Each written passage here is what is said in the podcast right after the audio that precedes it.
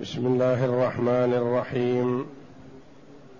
الحمد لله رب العالمين.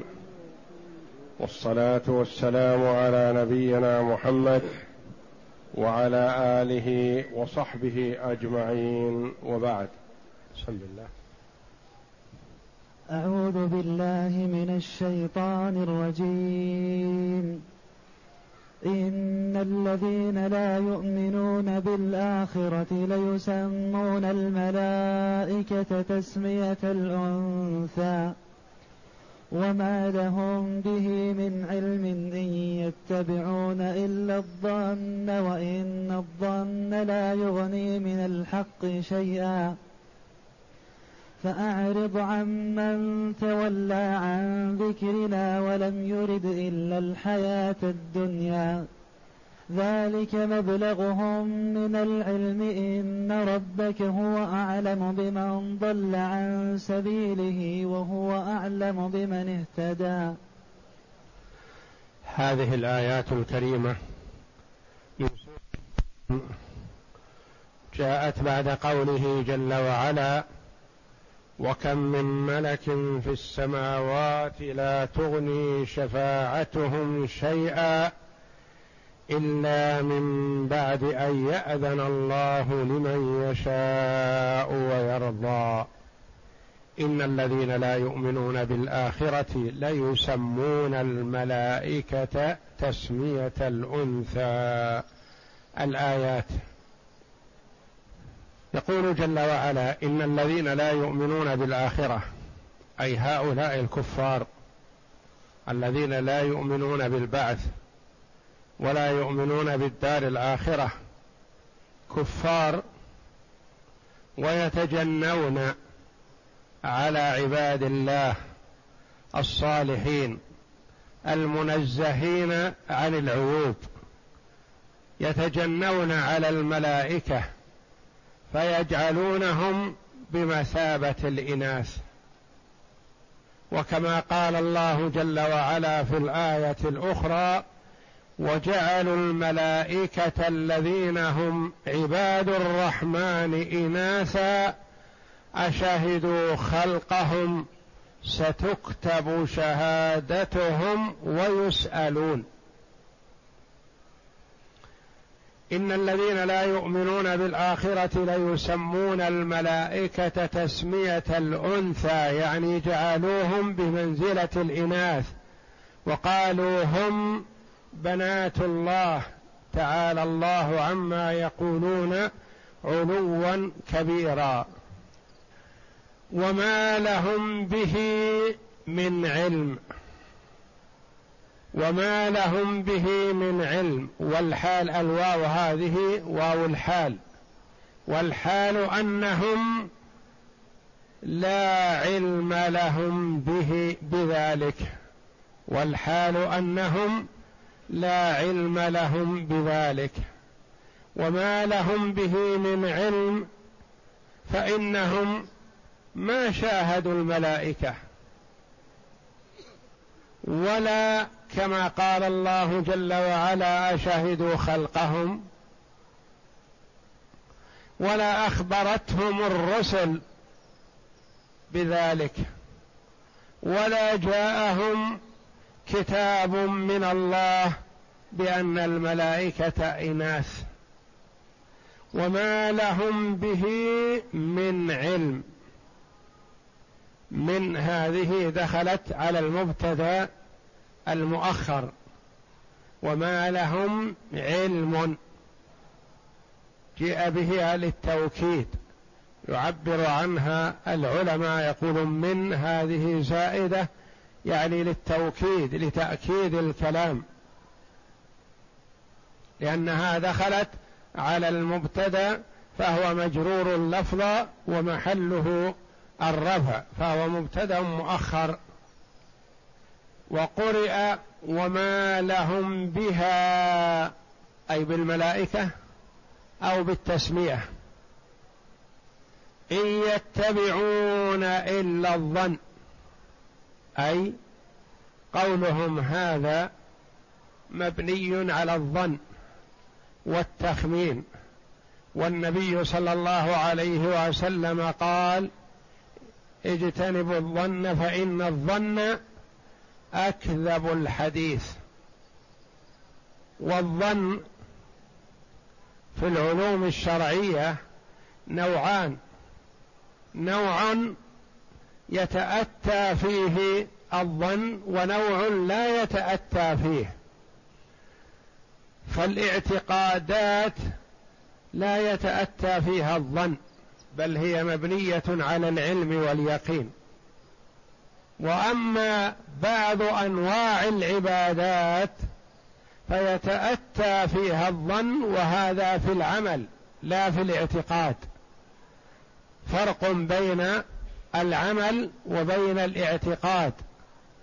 الاعتقاد لا يتأتى فيه الظن ولا يجوز فيه ذلك. وأما العمل فقد ورد العمل بخبر الآحاد وهو مبني على الظن. العمل بالقياس أحيانا وبالاجتهاد أحيانا وهذا مبني على الظن. كما نحن مأمورون بالاجتهاد في تحري القبلة. مثلا الرجل الذي بعيد عن مكة يتحرى القبلة وعلمه بجه بها مبني على الظن لا على اليقين. بخلاف الذي هو داخل المسجد الحرام فلا بد أن يستقبل عين الكعبة يقينا. لا مبني على ظن.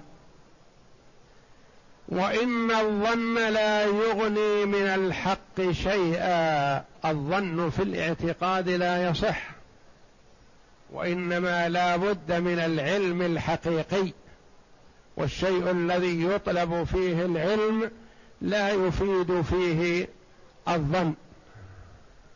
قال رحمه الله هذا في الأمور التي يحتاج فيها إلى العلم. وأما المسائل العلمية لا المسائل العلمية لا يكفي فيها الظن دون المسائل العملية.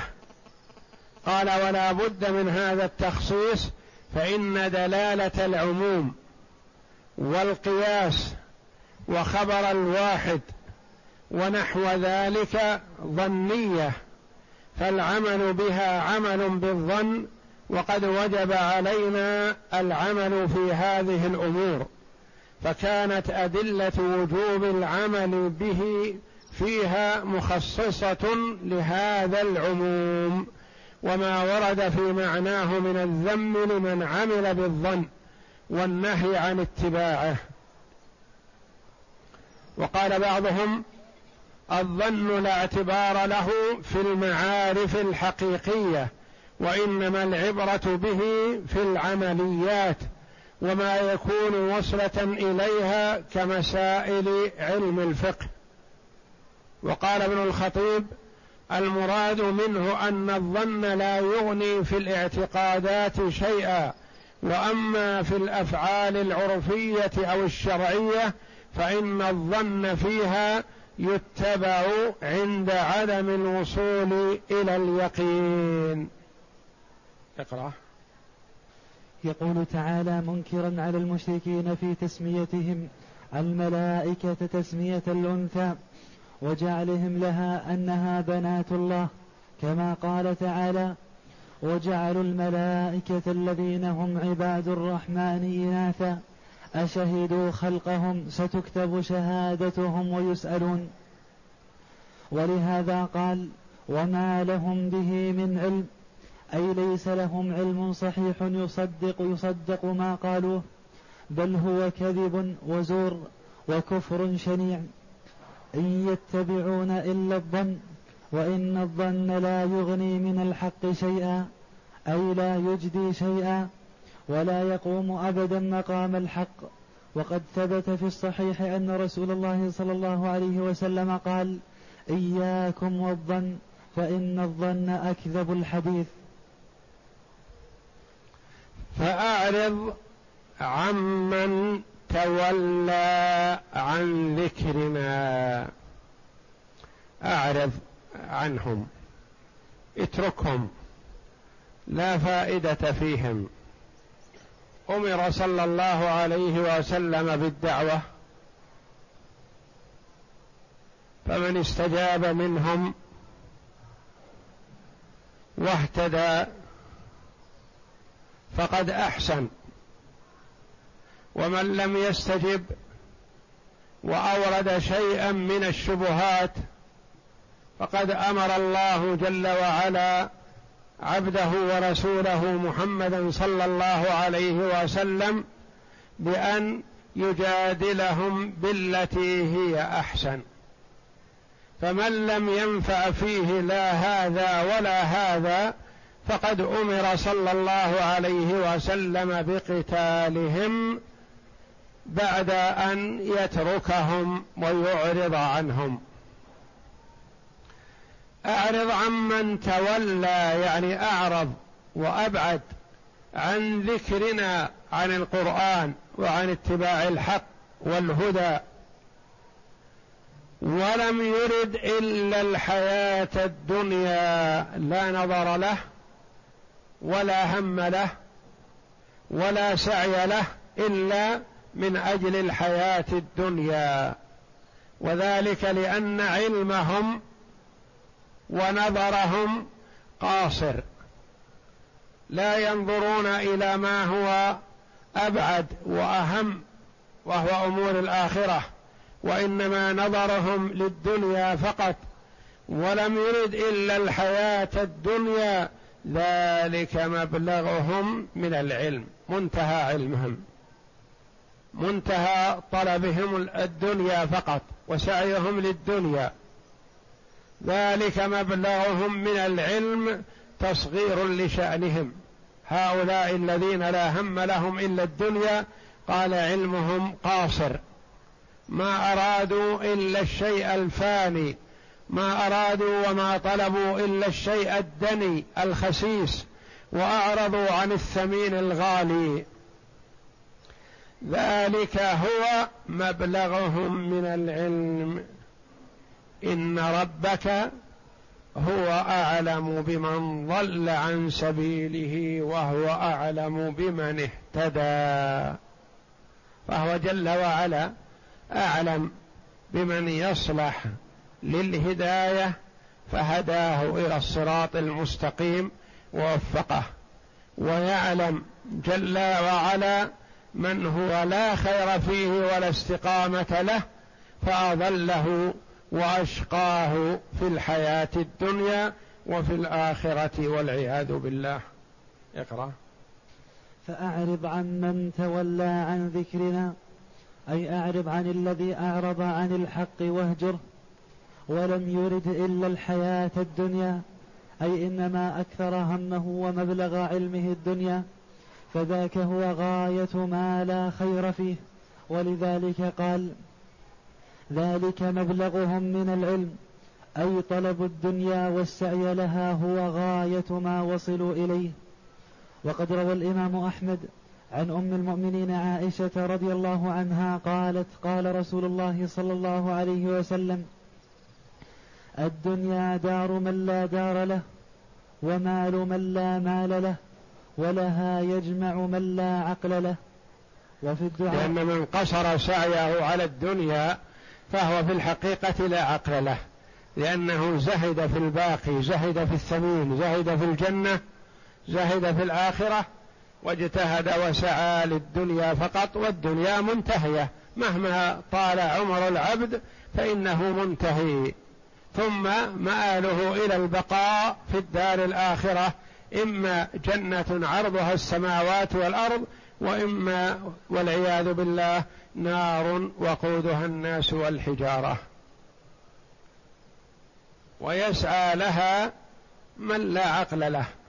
نعم.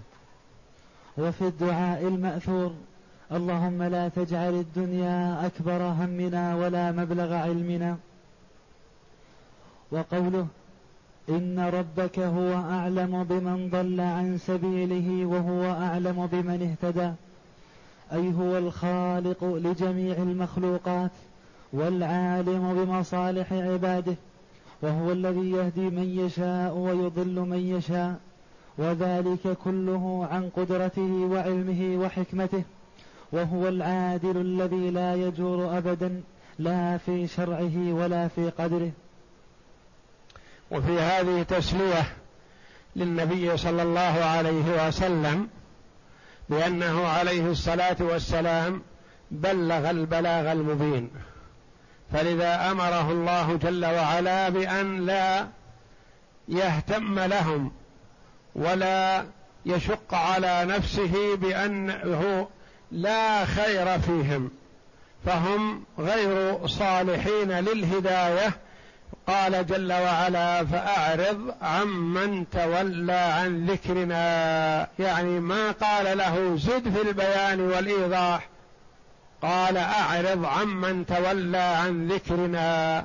فأنت أتيت بما أمرك الله جل وعلا به ولا عليك من هدايتهم أو انحرافهم لأن هذا بيد الله جل وعلا.